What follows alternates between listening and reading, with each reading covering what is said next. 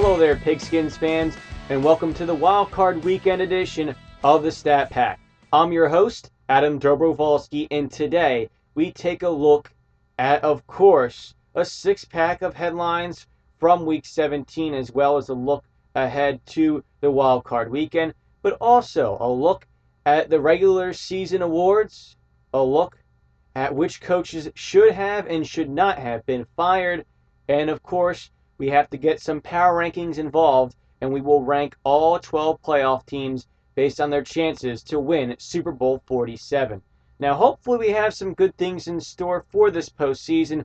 Last year had its fair share of amazing stories, like the 9-7 New York Giants upsetting the 15-1 Green Bay Packers before defeating the 13-3 San Francisco 49ers in overtime, and then defeating the New England Patriots, who were also 13-3, 21-17 in Super Bowl 46.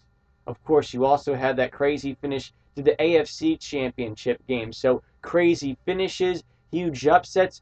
Hopefully have more similar things in store for the 2012 postseason. But first, let's get things started on this edition of the Stat Pack with a look at our six-pack of headlines. First things first, here on our six-pack of headlines, we look at a team that, well, had the epic fail, and usually that's the way things work nowadays. When we talk about sports, the epic fail, we somehow, for some reason, still obsessed with Tim Tebow, even though the Jets were 6-10 and weren't going anywhere, no matter who was quarterback, because none of the quarterbacks were all that good, to be quite frank. Yes, I know, Tim Tebow had a real quarterback rating in the 80s, but he also had a sample size slightly higher than my sample size as a quarterback in 2012. So who knows if he would have been good or not.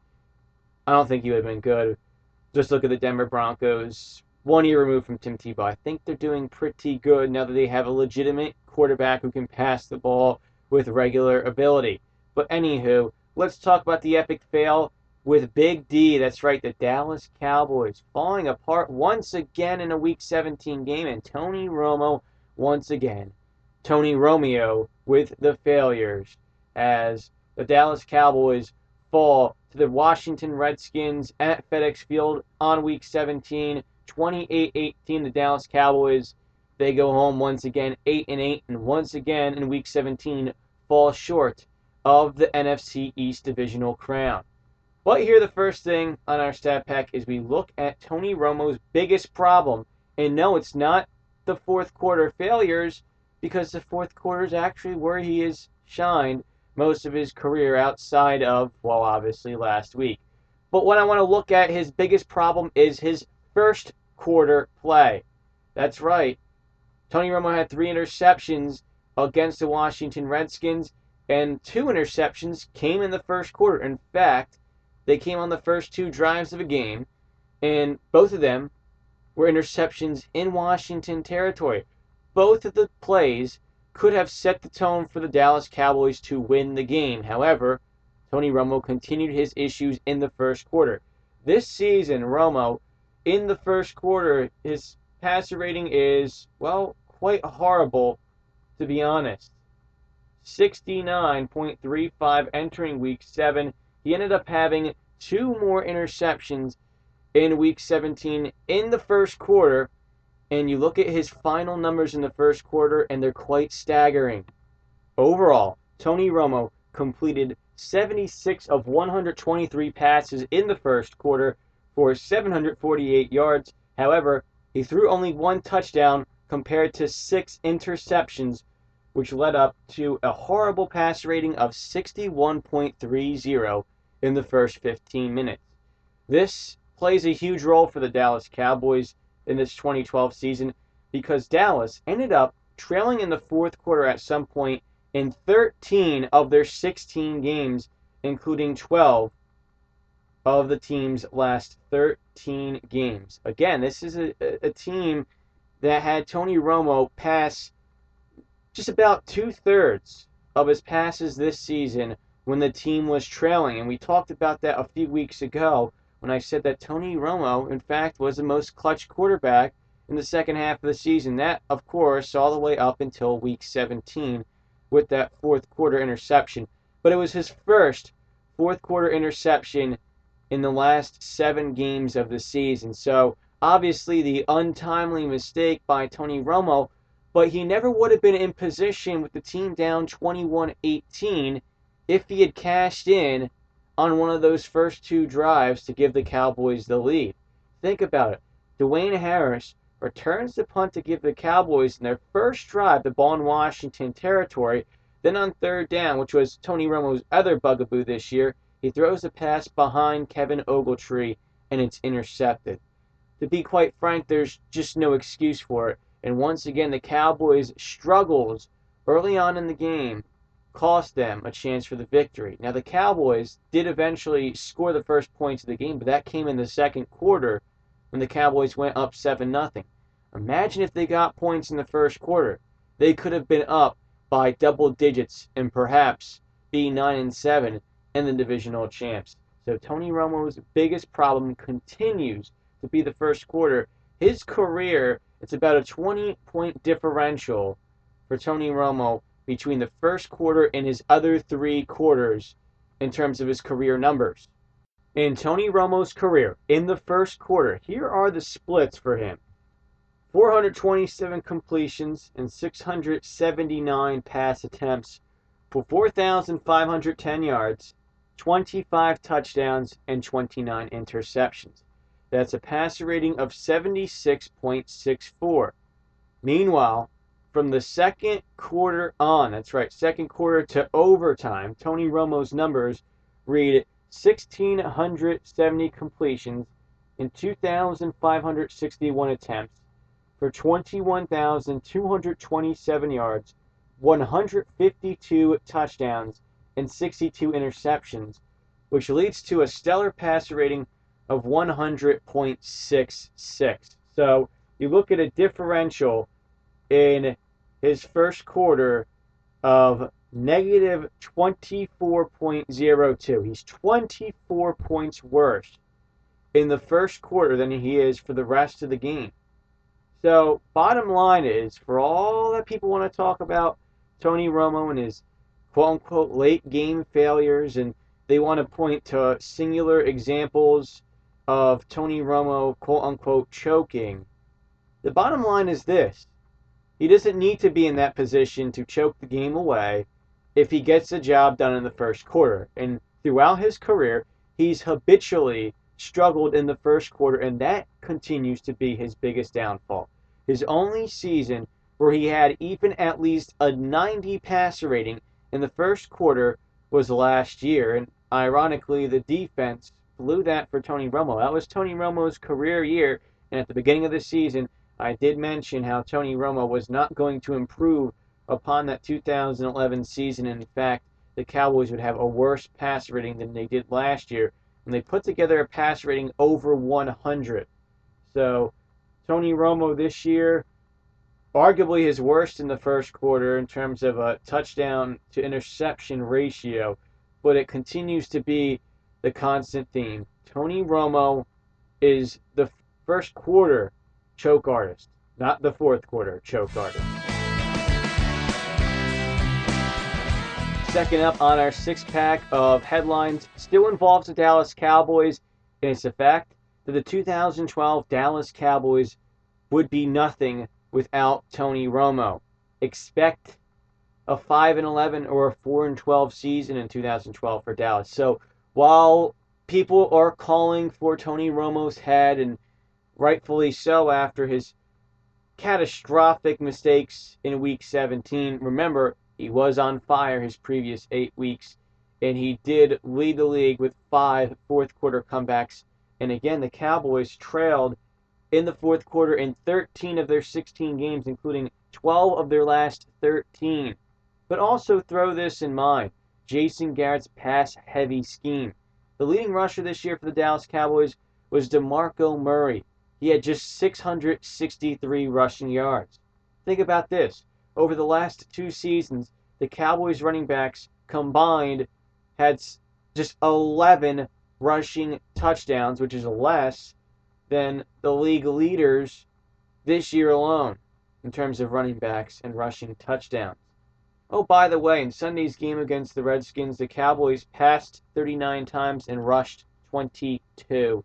Tony Romo had 648 passing attempts, and that doesn't even include the dropbacks that resulted in a sack. It doesn't even include the negated pass plays due to penalties. So, bottom line, the offense relied completely on Tony Romo. But then you look at the defense, and the Cowboys finished this year right at the bottom again in defensive passer rating. As you'll look at the numbers in the past few seasons, and they've been quite horrible with the pass defense.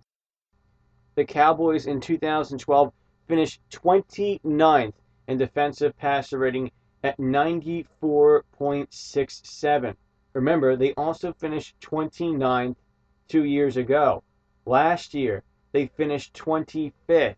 Bottom line, Rob Ryan's defense not getting it done in terms of the secondary. But also the front seven didn't get it done. The Cowboys finished 30th in defensive hog index. So, let's see, the running game didn't get it done. The defense didn't get it done. So, what would have happened if you had a quarterback who didn't have the fourth quarter ability that Tony Romo had?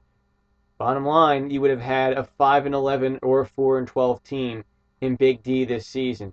So before people start complaining about how the Cowboys absolutely must get rid of Tony Romo, consider that over the years, Tony Romo's been better than two-thirds of the starting quarterbacks and been better than pretty much all the backups. Just keep in mind that right now, this team revolves around Tony Romo. So if the Cowboys were to get rid of Tony Romo, they would need to rebuild. And obviously, Jerry Jones is not ready for that. And I don't think the Cowboys really need to completely rebuild at this point. I think what they need to do is figure out how to use their team better.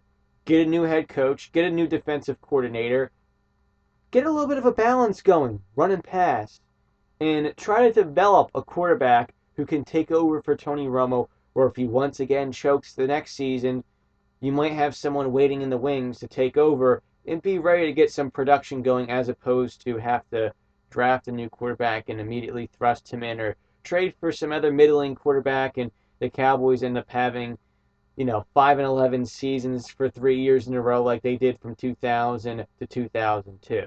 Bottom line, Tony Romo is the best thing the Cowboys have going for them right now. And really, maybe that shows you why they're habitually 8-8, 9-7, 1-and-done in the playoffs, or choking in Week 17. But the bottom line is, he's the best they have right now.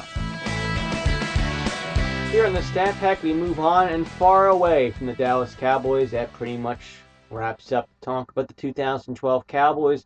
But here for number 3 on our six-pack of headlines, we look at someone who may eventually draw comparison to Tony Romo if he doesn't wake up in the postseason. That quarterback is Matt Ryan of the Atlanta Falcons. Matt Ryan has lost his first 3 playoff starts, and if he loses again in the divisional round 2 weeks from now, he will move below Tony Romo on the all-time disappointment list in terms of quarterback playoff records. Tony Romo, between the playoffs and Week 17 elimination games, has a 1-6 record. His passer rating is, well, quite pedestrian in the 4 playoff games where he's 1-3. His passer rating 80.85. And then in the 3 elimination games in Week 7, his passer rating 79.35. But at least he has 1 win to his ledger. Matt Ryan, if he loses in the divisional round and falls to 0-4 in the postseason, will become only the second quarterback in NFL history to lose his first 4 playoff starts. The only other quarterback to do that was Y.A. Tittle. And Y.A. Tittle was one of the greatest passers of all time. In fact, he once upon a time had the passing touchdown record for a single season. However, his postseason numbers are quite egregious. Tittle's postseason numbers reads quite like a train wreck. In 5 games, including 1 relief appearance, Tittle's numbers read at 70 completions in 157 attempts for 874 yards, 4 touchdowns, and 14 interceptions for a passer rating of 33.77. No matter what era that's in, it's really bad. Matt Ryan obviously isn't as bad as that. In 3 playoff starts, 70 completions, 110 attempts, 584 yards, 3 touchdowns, 4 interceptions, and a passer rating of 71.17. But Matt Ryan's still in select company. Here are the quarterbacks who lost their first 3 playoff starts. Peyton Manning, who started 0-3 and then finally won a playoff game and in fact actually reached the AFC Championship game in 2003. He's currently 9-10 in the postseason and will obviously get start number 20 2 weeks from now as the Denver Broncos have the top seed in the AFC. Meanwhile, Randall Cunningham also started 0-3. He would win a playoff game in 1992, defeating the New Orleans Saints before the Eagles lost in the divisional round to the Dallas Cowboys. Cunningham would finish with a 3-6 postseason record and was a Gary Anderson field goal away from making it into the Super Bowl in 1998. Jack Kemp in the AFL started 0-3 and in fact would only play in 6 playoff games in 6 different seasons. He would finish 2-4. Winning a pair of AFL championships, his first playoff win was the AL Championship in 1964. Meanwhile, you have Burt Jones, Bobby Hebert, and Steve Grogan all at 0-3, and finally Y.A. Tittle at 0-4. So you look at the select company there. You have some good situations with Manning, Cunningham, and Kemp. Not so much with Jones, Hebert, and Grogan. And although Y.A. Tittle, one of the greats all-time at quarterback, in terms of a playoff perspective, that is your worst-case scenario. So Matt Ryan better get that Matty Ice up 2 weeks from now and get the Atlanta Falcons a victory. And I already said before this, earlier in this season, that I thought that the Falcons would not win the Super Bowl this year, and this year would be the stepping stone for Matt Ryan. I still hold by that contention. He needs to get a playoff win, though, this year, to give the Falcons a chance at the Super Bowl the following season. Number 4 on our 6-pack of headlines involves the game of the week, which is also the game of the year. That's right, my nomination for the 2012 regular season game of the year is a Week 17 battle between the Minnesota Vikings and the Green Bay Packers. This game had everything you wanted. Adrian Peterson chasing for history, trying to get 2,000 yards. A home game for the Vikings in the Loud Dome, and the Vikings, with a victory, a chance to clinch a postseason berth.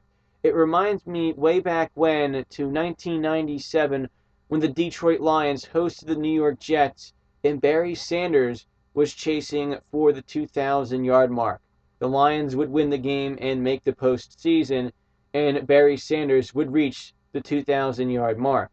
Here, though, Adrian Peterson was 9 yards away from setting the NFL record, and probably what he could have done, what was actually probably best for his chances to set the record, was going out of bounds on that final run. If he could have found a way to go out of bounds, he could have had time for one more run, and if the Vikings didn't get a touchdown, they could have used a timeout and had Blair Walsh kick the game-winning field goal.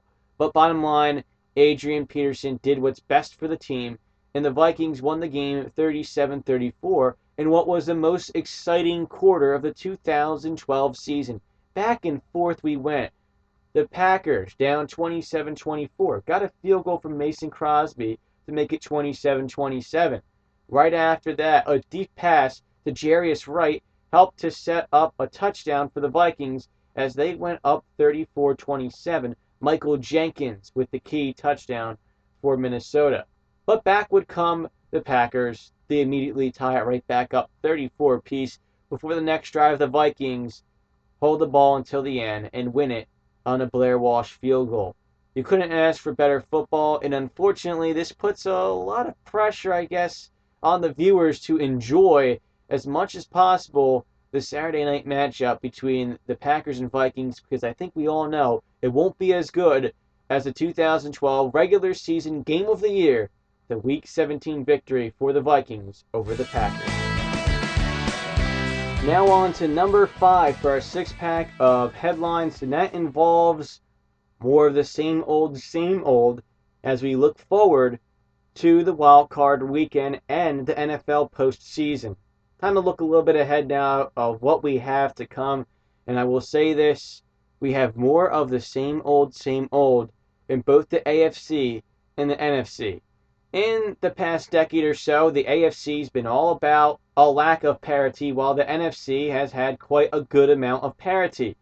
The AFC, the regulars, New England, Indianapolis, Pittsburgh, or if you prefer to look at the quarterback perspective, Brady, Manning, Roethlisberger. While there's no Steelers this year, you have the same four division champs. And, of course, you have Tom Brady and Peyton Manning looking all geared up to battle in the AFC Championship game. If you look at it by seed, how the teams rank in the Quality Stats Power Rankings, it looks pretty much like a lack of parity. Denver ranked second, and they're on fire, winning 11 in a row. New England, they're ranked 6th, and they've won 9 of their last 10. Meanwhile, the 3-seed Houston, despite falling down a bit, they're still 7th in the Quality Stats Power Rankings. Meanwhile, Baltimore, despite falling, they are 11th. Meanwhile, your 5-seed Indianapolis, 22nd, and finally, Cincinnati, perhaps the biggest chance of a spoiler here, they're ranked 9th in the Quality Stats Power Rankings. But as it looks right now, it looks like the home team will have the advantage in the Quality Stats Power Rankings throughout the AFC playoffs. That's right, if you're to do an automatic simulator of teams winning based on the higher ranking in the Quality Stats Power Rankings, you would have a perfect postseason for the home team in the AFC. So obviously, it looks like we're going to have Manning or Brady represent the AFC in the Super Bowl once again. However, in the NFC, we have quite a bit of a difference. Atlanta, the top seed, is 5th in the Quality Stats Power Rankings, and that's in fact 4th among NFC teams. Ahead of them, the second-seeded San Francisco 49ers, who are 4th, the third-seeded Green Bay Packers, who are 3rd, and red hot after a 2-3 start. They finished the year with a 9-2 record. Meanwhile, of course, you have the top-ranked Seattle Seahawks, 11-5, and the 5th seed in the NFC. So there's quite a bit of mix-up here. You wrap things up, the 4-seed, the Washington Redskins, are 10th in the Quality Stats Power Rankings, and the Minnesota Vikings are 16th. So the NFC looks like it might be sending perhaps a newcomer, unless Aaron Rodgers can get the job done, because, let's see, you have 4 quarterbacks making their playoff debuts, including 2 rookies, Russell Wilson and Robert Griffin III, and then 2 second-year players, Colin Kaepernick and Christian Ponder. Then you have Matt Ryan, who's 0-3 in the playoffs, so the only quarterback in the NFC you have that will start in the playoffs who has a playoff victory is Aaron Rodgers. He's 4-2, but has 2 one-and-dones. So that's right, of the 6 starting quarterbacks in the NFC postseason, there's been only one postseason combined where any quarterbacks got in a victory, and that was the 4-0 run for the 2010 Green Bay Packers. So bottom line, the NFC, well, more new blood. The AFC, more of the same. And finally, we close things off for our six-pack of headlines with another look ahead to the postseason, this specifically on the wild card weekend. And I will say this, as much as the quality stats do a great job of indicating who has the advantage to win the football game, I think this week won't be as reliable as most. And I don't like to say this because, well, the quality stats have been fantastic indicators throughout the years, and they've been able to help pick out some key upsets over the years in the postseason. In 2009, Cold Hard Football Facts said it. The New York Jets at 9-7 would take down the 13-3 San Diego Chargers in California. The Jets did it. You look at it in 2010, the Green Bay Packers were number one in the quality stats power rankings, and as a 6th seed, they still won the Super Bowl, defeating the second-ranked team, the Pittsburgh Steelers. So the quality stats, they do a great job indicating who can and who should win and most likely who will win. But this week, I think, is actually a bit misleading, and it's based on the teams facing each other. It's not really based on the quality stats themselves being unreliable. Let's look at the Saturday matchups quickly. Cincinnati at Houston. Houston is ice cold right now, 1-3 in their last 4 games. So although they rank 7th in the quality stats power rankings, the team they bring to the field Saturday afternoon is probably more likely going to be a team that's more middle of the pack. Go back when the Texans were the top tier team through week 13. They were 11-1. And if you look at the quality stats, they're top 9 all around. But now they're 14th in scoreability, 15th in pendability, 13th in real passing yards per attempt, 11th in real quarterback rating. They're 10th in offensive pass rating, 10th in defensive pass rating, and 12th in the offensive hog index. In fact, the only quality stat that has not declined from week 13 to week 17 is the defensive hog index, and we'll talk about what is important about that in just a moment. But bottom line, the Texans, they're ice cold right now. And Matt Schaub in the last 4 games has a passer rating of 78.61. He's been sacked 12 times. He's only converted 15 of 49 third down attempts with that Houston Texans offense, while the defense has allowed 25 conversions in 53 attempts. And the team is averaging just a bit over 4 yards per carry. So they're getting worse in all these key indicators. And the Cincinnati Bengals have been red hot as of late. They've gone 7-1 in the second half of the season and went from a team that at 3-5 looked like a weak 3-5 in the quality stats and in the bottom 8 in the league all the way up to the top 10. So looking at it right now, that in itself was already a close matchup, but might be a little bit more in favor of the underdog Cincinnati Bengals. The second Saturday matchup is Minnesota at Green Bay, and although Green Bay has a 13-spot advantage in the quality stats power rankings, the 2 games between the 2 teams ended up in a combined score of Packers 67, Vikings 61, Adrian Peterson, 309 rushing yards. And really, I think that just gives a prelude to how divisional matchups have been as of late. In the last 8 playoff games between teams in the same division, you have, well, quite a few close games. One game was determined by 4 points, the New York Giants in the 5th seed defeating the top-seeded Dallas Cowboys 21-17 in 2007. Then you have a trio of 7-point games, Pittsburgh over Baltimore in 2010, Jets as a 5 seed over the top-seeded New England Patriots in 2010, and the 6-seeded Green Bay Packers over the 2-seeded Chicago Bears in 2010. And then you have 2 games that were still within shouting distance. Pittsburgh defeating Baltimore 23-14 in 2008. And Philadelphia, the number 6-seeded Eagles, defeating the top-seeded Giants 23-11 in 2008.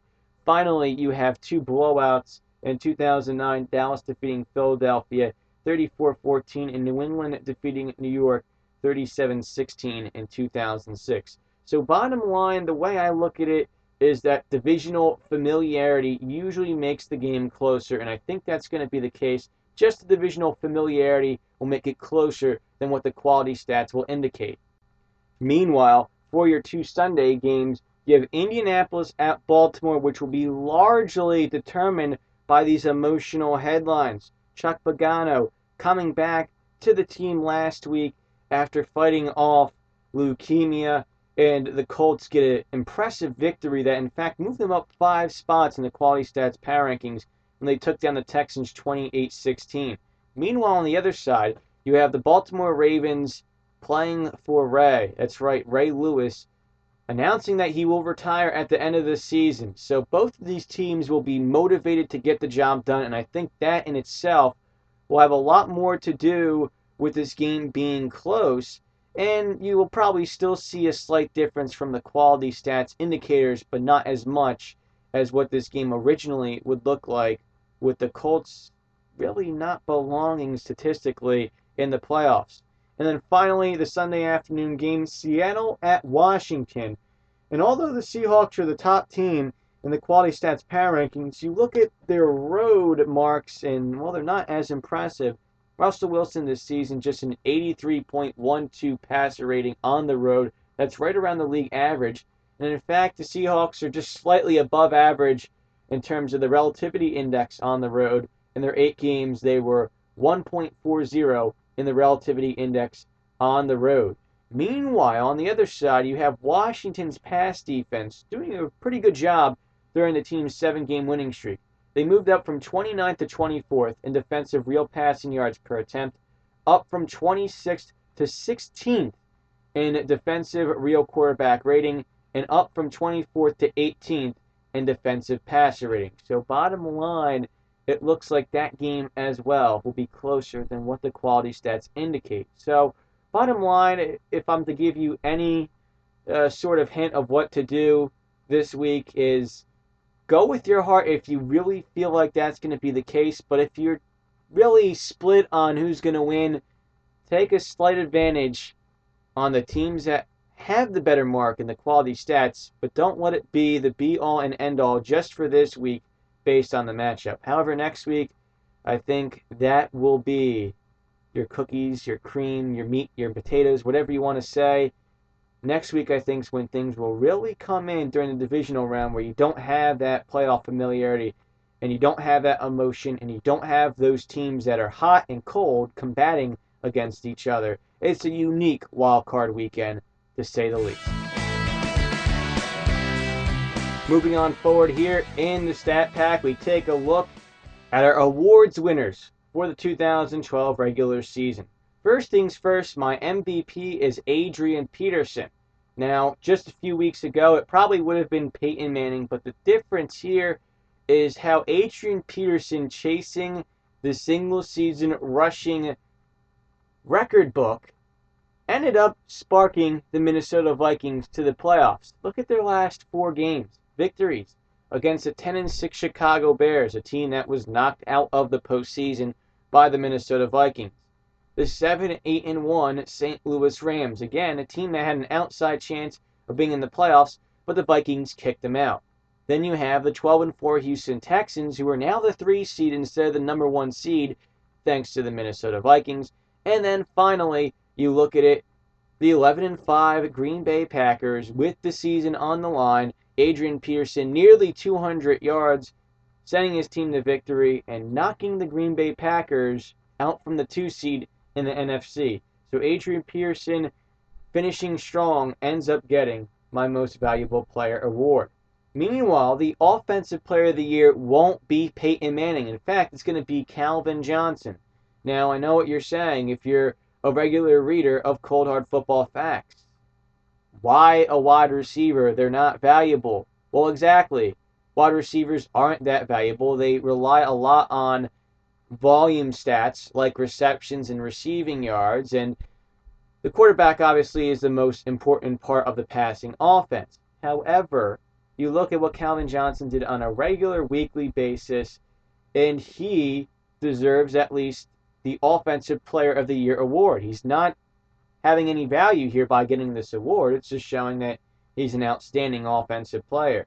Calvin Johnson, setting the NFL record with 1,964 yards in a single season. Oh, by the way, he also had 122 receptions.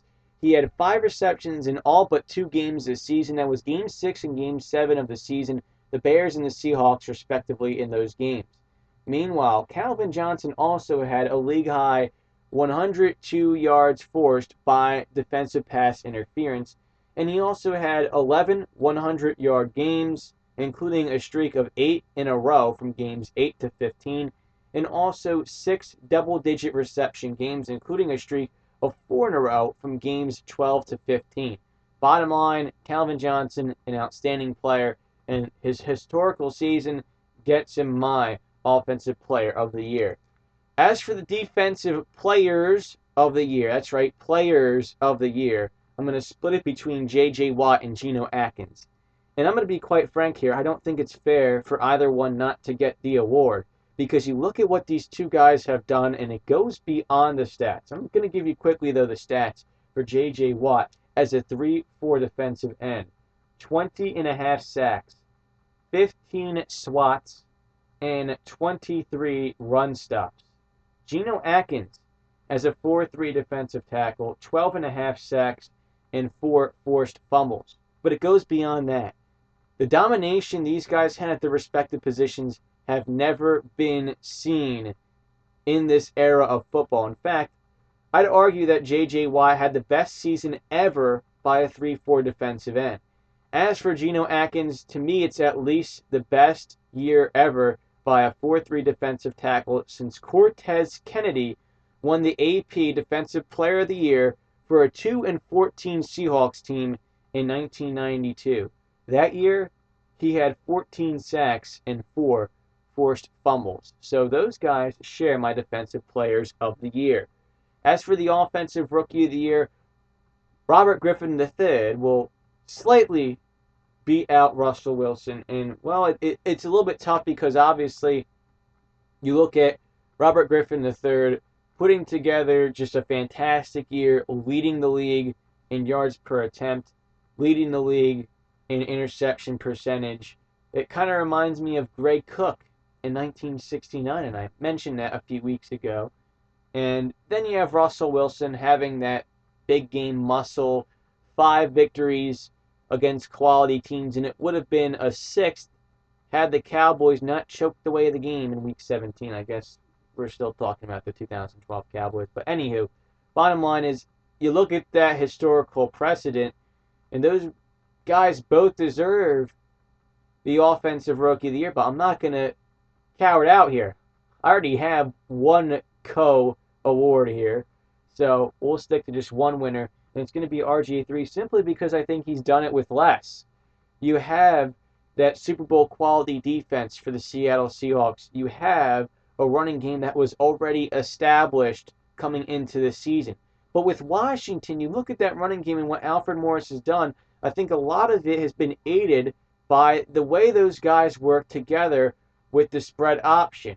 RG3 holding on the ball as he handed off to Alfred Morris, and there's a little bit space because the linebackers contain. Well, that's been the case on quite a few occasions. So although Alfred Morris is a top 5 candidate for Rookie of the Year, I think a lot of it has to do with RG3, so he gets my Offensive Rookie of the Year. As for the Defensive Rookie of the Year, I don't think there's a question. It's got to be Bobby Wagner, in my opinion, not only because he had a great year statistically, 140 tackles, 2 sacks, 3 interceptions, and 4 passes defensed, but he's the Seattle Seahawks middle linebacker. He's the guy who's guiding the defense, getting them all in the right place as a rookie, and they're the best defense in the league. So that is pretty obvious to me. As for the Coach of the Year, no disrespect to Chuck Pagano, but I give it to Bruce Arians. And I just think the fact that him being in the locker room through all of that is really something that you can't overstate. I mean, obviously this team was going to be motivated to win for Chuck Pagano, so I wouldn't by any means find a fault if they decided to split the Coach of the Year award between Pagano and Arians. But it was Arians who was in that locker room reminding the team that they need to play and beat Chuck Strong. So Bruce Arians gets my Coach of the Year. And finally, my Comeback Player of the Year will be Peyton Manning, and he gets it over Adrian Peterson just because of the medical precedent set by Peyton Manning. He had 4 surgeries on his neck, and he had the spinal fusion. And for some other guys, who knows if this will be the case for Peyton Manning, but for some other guys, they end up still, despite the fusion in the neck, having some degeneration in the spine. Now, I look at Edge, not the football player Edgerrin James, but the wrestler. I know I'm going weird here with the WWE reference, but he had to retire after getting neck fusion years upon years ago, due to cervicospinal stenosis, which is a narrowing of the spine column. And pretty much doctors told him, you can't compete because you risk breaking your neck and being paralyzed. I don't know if Peyton Manning is nearly to that severity, but the bottom line is this stuff is serious with the neck, and Peyton Manning, despite 4 surgeries, comes back this year and leads his Broncos to a 13-3 record. And I think he deserves some sort of award. If he's not going to get it for MVP or Offensive Player of the Year, give it to him for Comeback Player of the Year. And that is my regular season award. Moving on here in the stat pack to a game that I will call to fire or not to fire. That involves not only the 7 NFL coaches who were fired this past Monday by their respective teams, but also some coaches who have, at least for now, survived the hot seat this year and maybe in the hot seat next year, but bottom line is they will be with the team most likely next season. I'm looking at 10 guys, and first I will start things off with Lovie Smith, fired by the Chicago Bears, 10-6 this season, had the 2nd best defensive passer rating, did the Chicago Bears. And for that reason, I think Lovie Smith should not have been fired. Look, this season obviously was not good for the Chicago Bears in the sense of a 7-1 start to not make the playoffs that seemed like another collapse. But the bottom line is something that I mentioned at the halfway point of the season.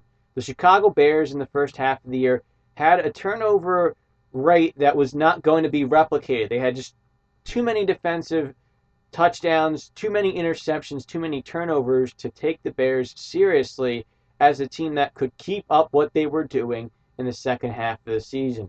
And unfortunately, their offense just never turned it around.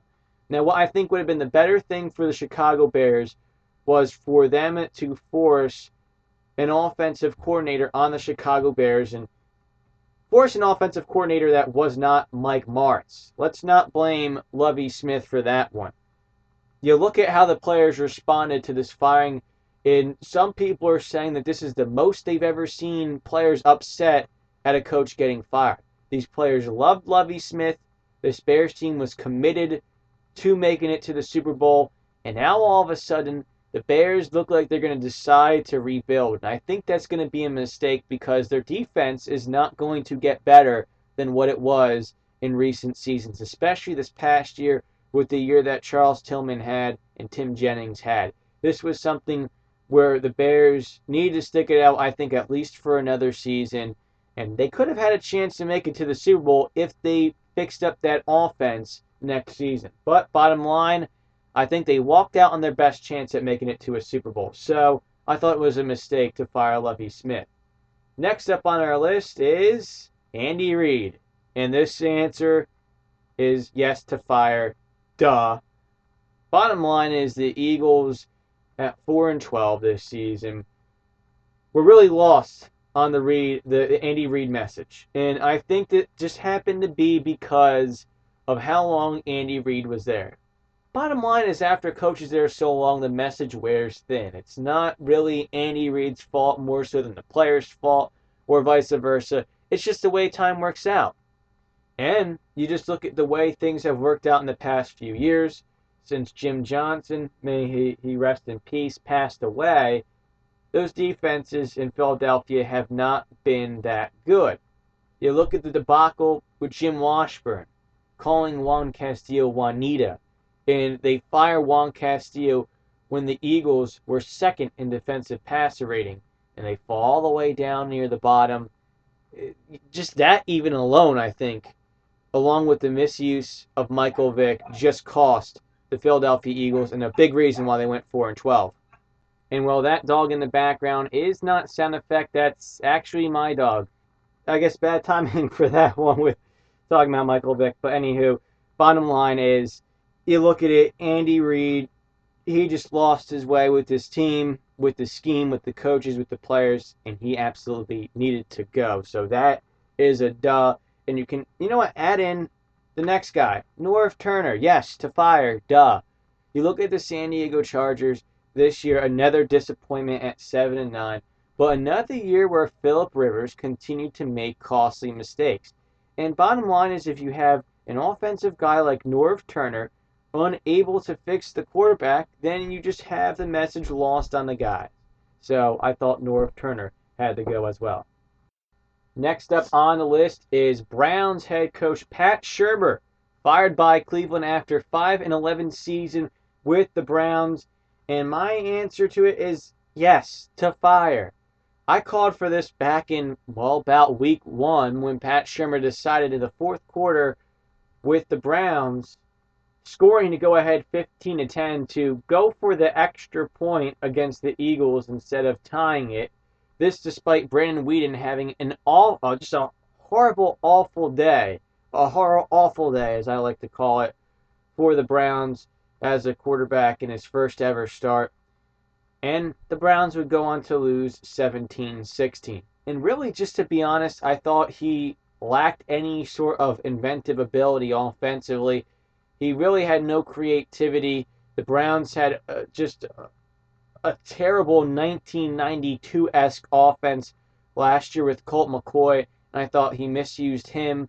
I thought Brandon Weeden had his moments, but for the most part, really didn't do much either. And just really, Pat Shurmur didn't seem like he could motivate the guys, didn't have good game management skills, so I just thought he wasn't fit to be head coach, and I thought the Browns made the right choice.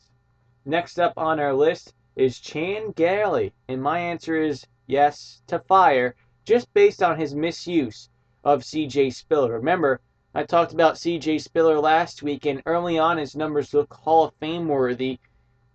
The way they've been misusing him, especially after this season, just inexcusable, and it was time for Chan Gailey to go.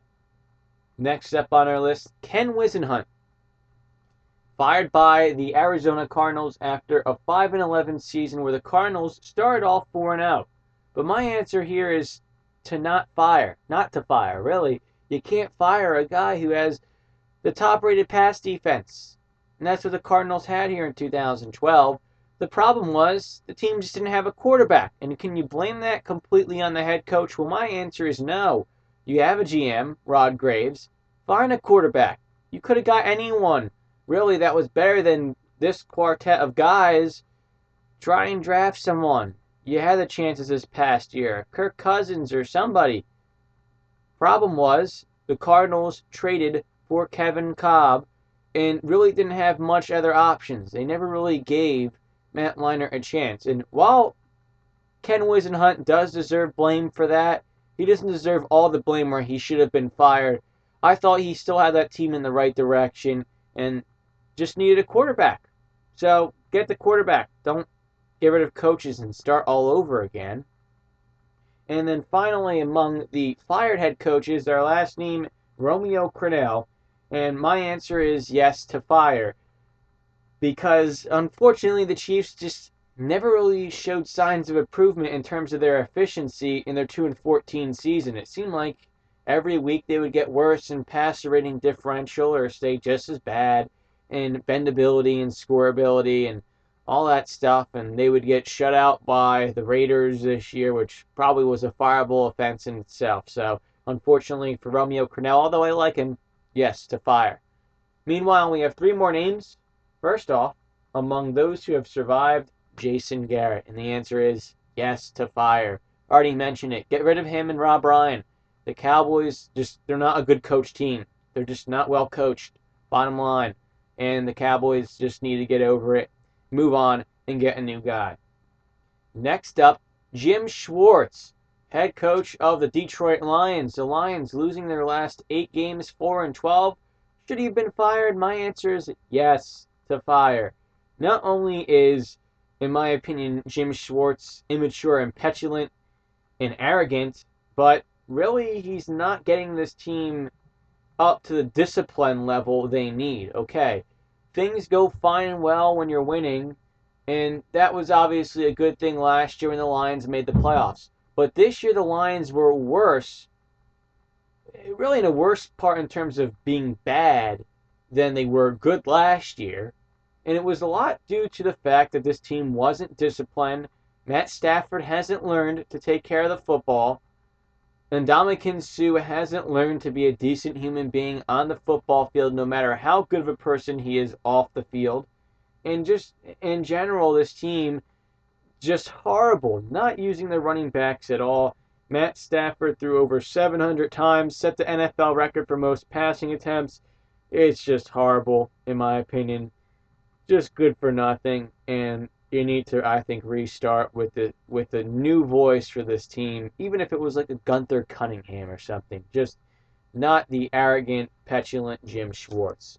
And then finally, Ron Rivera, a man who I called for his firing a few weeks ago.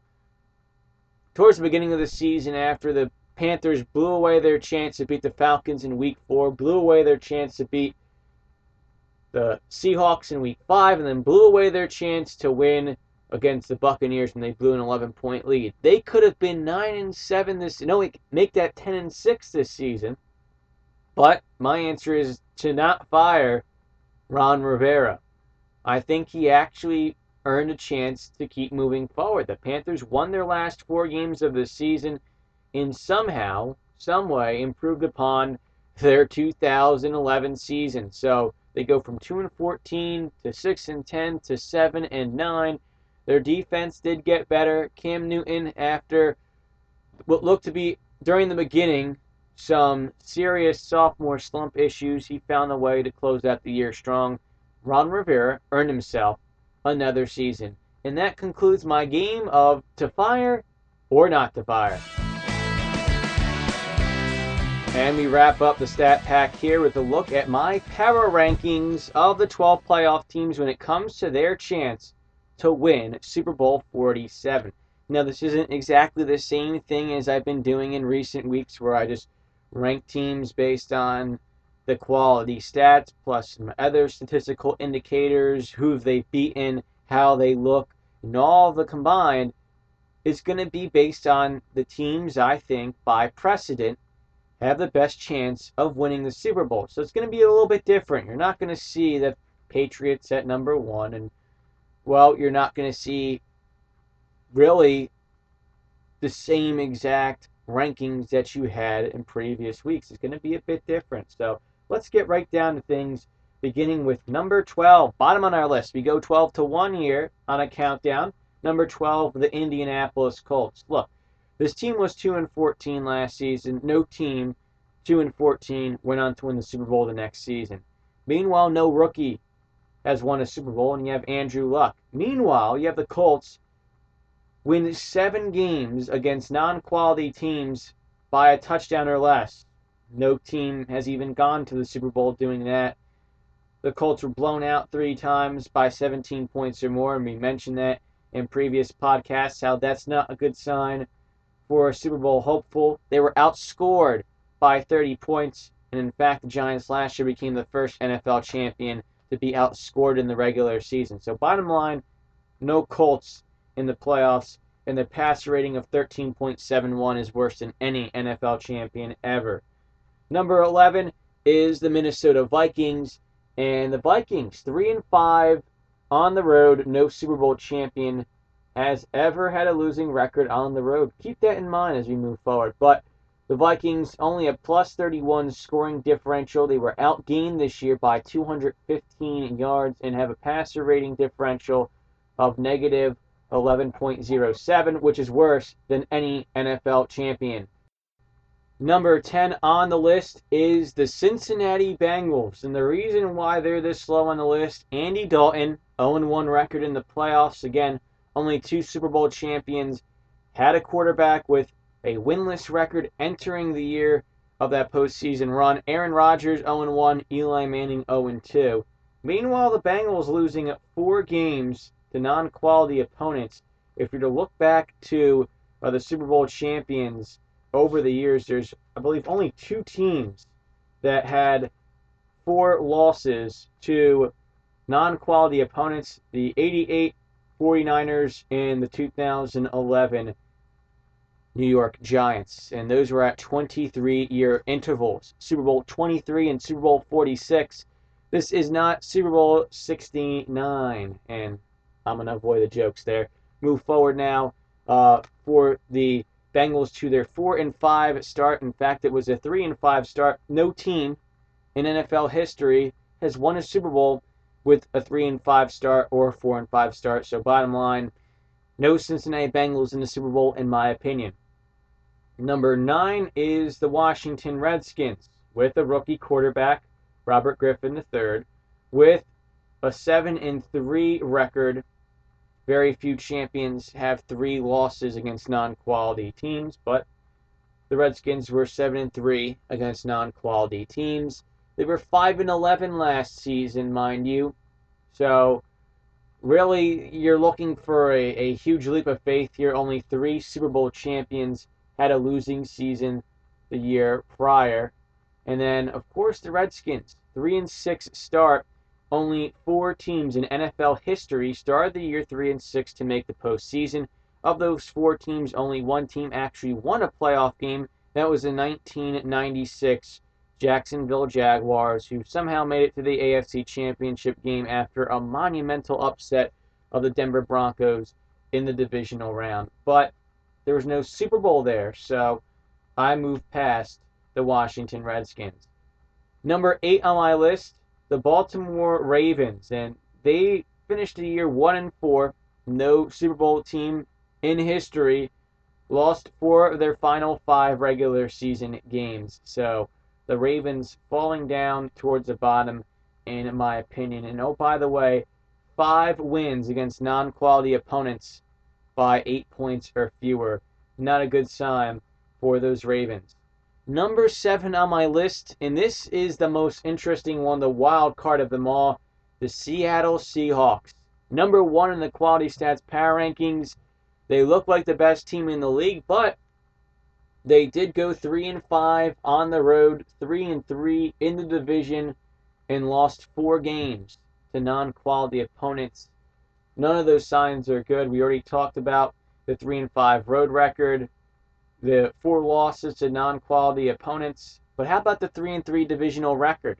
There's been only, what, a handful of winners with a 3-3 divisional record? The 2006 Indianapolis Colts, the 2007 New York Giants, and the 2011 New York Giants are your only 3 champions who had 3 division wins. In fact, you look at it, there was only one other Super Bowl champion that had 3 divisional losses since the NFL-AFL merger.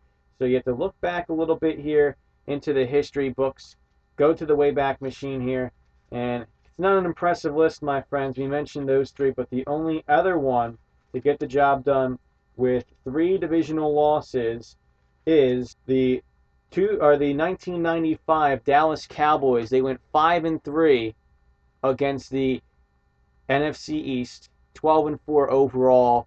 And that's your list. 4 Super Bowl champions with 3 divisional losses. Oh, and finally, of course, there is the Russell Wilson rookie factor. As mentioned for the 3rd time here, no rookie quarterback has ever made it to the Super Bowl, let alone win it. So we move on now to number 6 on our list, and that is somehow a team I guaranteed all of 2 weeks ago that they would not win the Super Bowl, and that is the Houston Texans as my number 6 team. 3 blowout losses, 1-3 in their last 4 games on a 2-game losing streak. And oh, by the way, only 2 Super Bowl champions entered the playoffs on a losing streak. So the Houston Texans have quite a bit of a way to go before I think they have a Super Bowl chance. But at the least, outside of those 2 factors, they do kind of have precedent looking, at least, not like it's going to knock them down. Matt Schaub has yet to have a playoff start. They did have a pretty good passer rating, 9.25. That's going to be in the lower rung of Super Bowl champions, but still it's not too bad. And you have some of the other factors going in their favor, divisional record, point differential, and the like. So Houston Texans, number 6 on my rankings. Number 5 is the Atlanta Falcons. That's right, the top seed in the NFC, number 5 on my list, and it's primarily because Matt Ryan, with his 0-3 start, does not have precedent in his favor. Meanwhile, the Falcons losing 3 games to non-quality opponents, going 3-3 in the division, losing all of them to losing teams. Now, I don't have the numbers in front of me, but I mentioned to you the teams that did have 3 divisional losses and went on to win the Super Bowl. I highly doubt that you have those scenarios, teams losing them, all to teams with losing records that were 7-9, like the Falcons. So I don't think precedent is in their favor. I don't think that they're in the best of positions. And oh yeah, by the way, 5 one-possession victories against non-quality opponents. That is not good either, my friends. So the Falcons, they are number 5, behind the number 4 San Francisco 49ers. Now, I know they had the mid-season quarterback change, and the last team to have a mid-season quarterback change based on performance was the 2000 Baltimore Ravens, switching to Trent Dilfer. But the 49ers were 7-1-1 against non-quality opponents. And really their weakest thing, they had 2 blowout losses, a 3-2-1 divisional record, and only 436 passing attempts. And the list is quite short on teams that had under 440 passing attempts and went on to win the Super Bowl. I talked about that way back when, about 2 months ago, the first time I looked at the Super Bowl credentials for the Seattle Seahawks. Number 3 on my list, we're going now to the official heavy hitters. First off, with the New England Patriots. Now, I have them the worst of my 3 here just because it's tough for a Super Bowl loser to repeat as conference champions. Only 7 teams have done it. The 71 Dallas Cowboys, 72 Miami Dolphins, 74 Minnesota Vikings, 87 Denver Broncos, and of course the final 3 of the 4 consecutive AFC champion Buffalo Bills from 91 to 93, doing the repeat task after they began it in 1990.